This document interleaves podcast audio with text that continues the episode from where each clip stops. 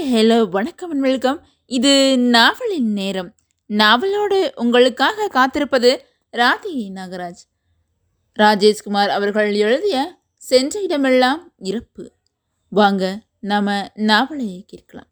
நாவலை எதுவரை விட்டோம்?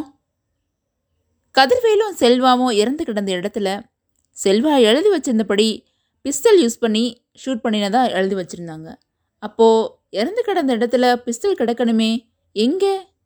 எங்கே? அப்படின்னு நம்ம விவேக்கும் கேட்குறாரு. எங்கே போயிருக்கும் ஒருவேளை இது மாடலாக இருக்குமோ? வாங்க கேட்கலாம். இது நாவலின் நேரம்.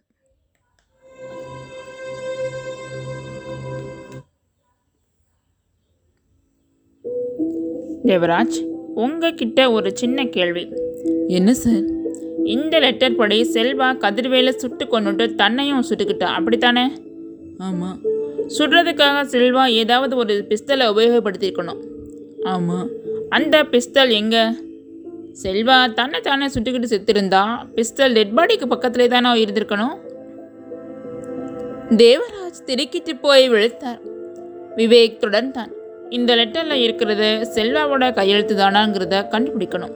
இது செல்வாவோட கையெழுத்தா இல்லாத பட்சத்தில் இது ரெண்டுமே மாடு சார் நாம் இப்போ ரசிகா வீட்டுக்கு போகிறோம் விவேக் அறை நின்றும் வெளியே வந்தான். ரசிகாவின் கெஸ்ட் ஹவுஸ் வாசலில் ஜீப்பை நிறுத்திவிட்டு விவேக்கும் தேவராஜும் படிகளில் உயர்ந்து கதவின் உச்சியில் காலிங் பெல்லை தேடிக்கொண்டிருந்த போது நேரம் ராத்திரி எட்டு மணி.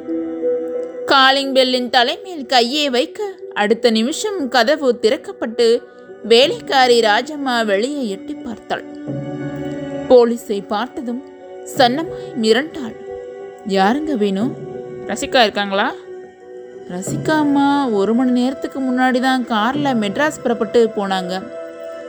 விவேக்கும் தேவராஜும் ஒருத்தரை ஒருத்தர் பார்த்து கொண்டார்கள்.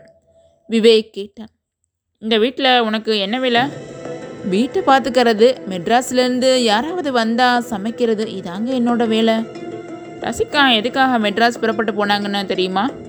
எனக்கு தெரியாதுங்க. எத்தனை நாள் இங்கே இருந்தாங்க? இன்னையோட அஞ்சாவது நாளுங்க. மெட்ராஸ்லேருந்து மனோக்கு ஏதாவது ஃபோன் பண்ணினாரா? நேத்திக்கு சாயந்தரம் ஃபோன் பண்ணினாங்க. ஃபோன் பேசி முடிச்சதுலேருந்து அம்மா அழுதுகிட்டே இருந்தாங்க. மனோகர் என்ன பேசினாருன்னு தெரியுமா? தெரியாதுங்க. விவேக்கும் தேவராஜும் மறுபடியும் ஜீப்புக்கே வந்தார்கள். இப்போ என்ன பண்ணுறது சார்? நாமும் மெட்ராஸ் கிளம்புறோம். ஆனால் ரசிகா மெட்ராஸ் போய் சேர்றதுக்குள்ளே நாம் போய் சேர்ந்துடணும். தேவராஜ் தன் மணிக்கட்டிலிருந்து வாட்சையை பார்த்தார். முடியாதே சார் இப்போவே மணி எட்டு. காரில் கிளம்பினா மதுரை போய் சேரவே ராத்திரி பதினோரு மணி ஆயிடும். அங்கிருந்து உடனடியாக கிளம்பினாலும் மெட்ராஸ் போய் சேர மறுநாள் பத்து மணி ஆயிடுமே. நோ தேவராஜ். மதுரை வரைக்கும் காரில் போகிறோம் அங்கேருந்து விடிகாலை அஞ்சு மணிக்கு மெட்ராஸ்க்கு ஒரு ஃப்ளைட் இருக்குது அந்த ஃப்ளைட்டில் இடம் கிடைச்சா ஆறு மணிக்கெலாம் மெட்ராஸில் இருக்கலாம். சார் நாம் மெட்ராஸ் போகிறதை காட்டிலும் மெட்ராஸ் போலீஸுக்கு தகவல் கொடுத்து மனோகரை விசாரிக்க சொல்லலாமே. வேண்டாம். மனோகர் உஷாராயிடலாம். கதிர்வேலுவும் செல்வாவும் இறந்த விஷயம் பேப்பரில் வராதபடி பார்த்துக்க வேண்டியது உங்கள் பொறுப்பு தேவராஜ். அதே மாதிரி லாஜுக்கு கதிர்வேலை தேடி யாராவது வந்தாலோ அவனுக்கு ஃபோன் வந்தாலோ கதிர்வேலுவும் செல்வாவும் இருந்ததை தெரியப்படுத்த வேணான்னு சொல்லிடுங்க. மனோக்கரை ட்ராப்பில் மாட்ட வைக்கணும்னா நாம் கொஞ்சம் பதுங்க வேண்டியது அவசியம். நீங்கள் எல்லா ஏற்பாடுகளையும் பண்ணிவிட்டு லாட்ஜ் ரூமுக்கு வாங்க. நான் புறப்பட ரெடியாக இருக்கேன் எஸ் சார் ஜீப் கிளம்பியது. லாட்ஜ் வாசலில் விவேக் இறங்கிக் கொண்டு தேவராஜுக்கு மறுபடியும் இன்ஸ்ட்ரக்ஷன்களை கொடுத்துவிட்டு அறைக்கு வந்தான். கட்டிலில் குமுதத்தை புரட்டிக் கொண்டிருந்த ரூபலா விவேக்கை பார்த்ததும் முகத்தை விருட்டென்று திருப்பிக் கொண்டாள். ரூபலா? ம்? நாம் உடனே மெட்ராஸ் புறப்படுறோம். செக்கர் வானமாய் முகம் சிவந்து நிமிர்ந்தாள் ரூபலா. அழகாய் சின்ன சின்னதாய் இருந்த கீழ்வரிசை பற்களை கடித்துக்கொண்டு எழுந்தாள். என்ன சொன்னீங்க? மெட்ராஸ் போகிறோம் எதுக்கு? பக்கத்து ரூமில் தங்கியிருந்தவங்களோட மரண சம்பந்தமாக சில சந்தேகங்கள். ரசிகாங்கிற ஒரு பெண்ணோட உயிருக்கு ஆபத்து. அதை தடுக்கணும். மனோக்கரை விசாரிக்கணும். இந்த கதிர்வேல் செல்வா நான் மெட்ராஸ் வரமாட்டேன். சொன்னால் கேட்கணும் ப்ளீஸ் நீங்கள் லீவ் எடுத்துக்கிட்டு தானே கொடைக்கானல் வந்தீங்க? லீவில் இருக்கும்போதும் டியூட்டியை பார்க்கணுன்னா சட்டம் எதுவும் இல்லையே? மனசு கேட்கலையே. கொஞ்சம் யோசிச்சு பாரு ரூபலா. ஒரு கொலை ஒரு தற்கொலை ரசிகாவை கொலை செய்ய சொல்லி அண்ணன்காரனே தூண்டிவிட்டிருக்கான் செல்வா தற்கொலை பண்ணிக்கிட்டாளா? தற்கொலை பண்ணியிருந்தா பிஸ்தல் பக்கத்தில் இருந்திருக்கணும். ஸோ இது மர்டரா ஒரு மணி நேரத்துக்கு முன்னாடி வரை கொடைக்கானலில் இருந்த ரசிகா திடீர்னு மெட்ராஸ் புறப்பட்டு போயிருக்கா. என்ன காரணம்? மனோகராலே அவ உயிருக்கு ஏதாவது ஆபத்து வருமா? இப்படி ஏராளமான கேள்விகள் மனசு புறாவும் நிரம்பி கிடக்கிறப்போ கொடைக்கானலில் குளிரை அனுபவிச்சுட்டு என்னால் உட்காந்துட்டு இருக்க முடியுமா? ருபலாவின் கோபம் கொஞ்சம் குறைந்தது. ஏன்? கொடைக்கானல் போலீஸ் இந்த கேஸை ஹேண்டில் பண்ண முடியாதா? முடியும். ஆனால் இந்த கேஸை போலீஸ் தோரணையோடு ஹேண்டில் பண்ணினா மனோகர் உசாரணாயிடுவான் ஆயிடுவான் எதுக்கெடுத்தாலும் ஒரு காரணம். ச்சே.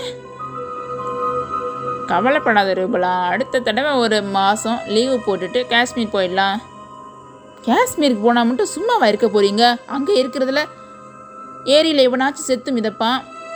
உடனே அங்கே இருக்கிற தாடி வச்ச இந்த எந்த இன்ஸ்பெக்டரோடாவது சேர்ந்துக்கிட்டு கேஸை கிளற ஆரம்பிச்சுவீங்க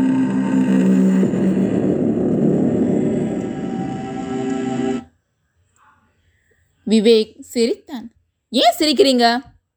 வேதாளத்துக்கு வளர்க்கப்பட்ட புளிய மரத்துலையும் முருங்கை மரத்துலையும் ஏறித்தானே ஆகணும். சட்டை புட்டன்னு எந்திரிச்சு பேக் பண்ண. மதுரை வரைக்கும் காரில் போகிறோம் மதுரையிலிருந்து இருந்து மதுரையிலேருந்து ஃப்ளைட்டு காலையில் ஆறு மணிக்கெல்லாம் நாம் மெட்ராஸில் இருக்கணும். ரூபலா சினுங்கிக் கொண்டு க தரையை உ- கொண்டும் செல்ஃபில் இருந்த சூட்கேஸை நோக்கி போனாள்.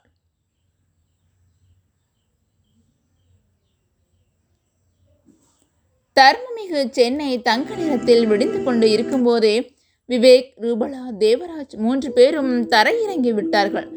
டாக்ஸி பிடித்து ரூபலாவை வீட்டில் இறக்கிவிட்டு மனோகரின் பங்களாவை தொட்டபோது நேரம் ஆறு பத்து.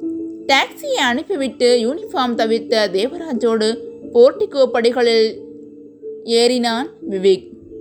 பங்களா நிசப்தமாய் இருந்தது. கப் அண்ட் சாசர்களை ஏந்தி கொண்டு ஹாலுக்குள் வேக வேகமாய் போய்க் கொண்டிருந்த வெள்ளு வெள்ளுடுப்பு பணியாள் ஒருவன் இருவரையும் பார்த்துவிட்டு வேக வேகமாய் வந்தான். விவேக் கேட்டான். மனோகர் இருக்காரா? தூங்கிட்டு இருக்காரு. அவரை பார்க்கணும். முன்னாடி ரூமில் கம்பெனி மேனேஜர் இருக்காரு. அவர்கிட்ட சொன்னீங்கன்னா அவர் ஏற்பாடு பண்ணுவார். அவன் பக்கத்தில் இருந்து ஒரு ரூமை காட்ட விவேக்கும் தேவராஜும் அந்த ரூமை நோக்கி போனார்கள். அறைக்குள் உட்கார்ந்திருந்த ஏவோ சரவணன் இருவரையும் பார்த்ததும் எஸ் என்றான். விவேக் அவரை நெருங்கி தன் அடையாள அட்டையை காட்ட அவர் எழுந்து நின்று ஃபோம் நாற்காலிகளை காட்டினார். இருவரும் உட்கார்ந்தார்கள். விவேக் கேட்டார் நீங்கள் யாருன்னு தெரிஞ்சுக்கலாமா? நான் சரவணன் கம்பெனிக்கு அட்மின் அட்மினிஸ்ட்ரேட்டிவ் ஆஃபீஸர் மனோக்கரை நாங்கள் பார்க்கணும். அவர் பம்பாயிலேருந்து லேட் நைட் தான் வந்தார். எந்திரிக்க எப்படியும் எட்டு மணி ஆயிடும். மனோகர் எப்போ பம்பாய் போனார்? மூணு நாளைக்கு முன்னாடி. எதுக்காக பம்பாய் போனார்னு சொல்ல முடியுமா? அது அது அது வந்து அது வந்து சொல்லுங்க. நீங்கள் மறைக்கிற எந்த விஷயமும் அவருக்கு பாதகமாக முடியலாம். சரவணன் கழுத்துட்டையே இறுக்கி கொண்டே சொன்னார். அவரோட பிரதர் சசிதரன் பம்பாயில் நடந்த ஏர் கிராஸில் சிக்கி மரணம் அடைஞ்சிட்டு தான் தந்தி வந்தது. பாடி அடையாளம் காட்டுறதுக்காக போனார். ரெண்டு நாள் அங்கேயே தங்கி பாடி அடையாளம் காட்டிட்டு அங்கேயே தகனம் பண்ணிட்டு ஃப்ளைட்டில் லேட் நைட்டாக வந்தார். நானும் அவர்கிட்ட பேசுறதுக்காக தான் வெயிட் பண்ணிகிட்ருக்கேன் தேவராஜ் திடுக்கிட்டு நிமிர்ந்தான். சசிதரன் ஏர் கிராஸில் இருந்துட்டாரா? ஆமாம் என்பது போல தலையாட்டினான் சரவணன். விவேக் குறுக்கிட்டு கேட்டான். இந்த விஷயம் கொடைக்கானலில் இருக்கிற ரசிகாவுக்கு தெரியுமா? மனோகர் பம்பாயிலிருந்து ரசிகாவுக்கு ஃபோன் பண்ணி சொல்லியிருப்பார். ரசிகா கொடைக்கானலிருந்து இன்னும் வரலையா? வரல. விவேக்கும் தேவராஜும் ஒருத்தரை ஒருத்தர் பார்த்து கொண்டார்கள். விவேக் சரவணனை ஏறிட்டான். உங்களுக்கு கதிர்வேல் செல்வாவை தெரியுமா?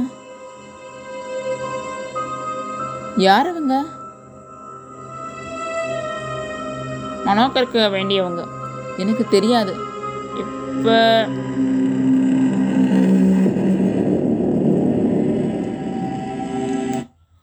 இப்போ இன்டர்காம் மூலமாக பேச முடியுமா மனோகர் கூட? அவர் தூங்கிட்டு இருக்கார் எழுப்புனா அவருக்கு கோபம் வரும் சார். சாரி அவரை உடனே எழுப்பி பேச வேண்டிய ஒரு கட்டாயத்தில் இருக்கோம் ப்ளீஸ் நீங்களே போய் அவரை அழைச்சிட்டு வந்துடுங்களேன். அவரை என்ன விஷயமா விசாரிக்க வந்திருக்கீங்க நான் தெரிஞ்சுக்கலாமா? சாரி அதை பற்றி அவர்கிட்ட தான் பேசணும். போய் எழுப்புனா அவர் என்னை கோச்சுக்குவார் சார். நீங்கள் எட்டு மணி சுமாருக்கு வந்தீங்கன்னா அவர் கூட பேசலாம்.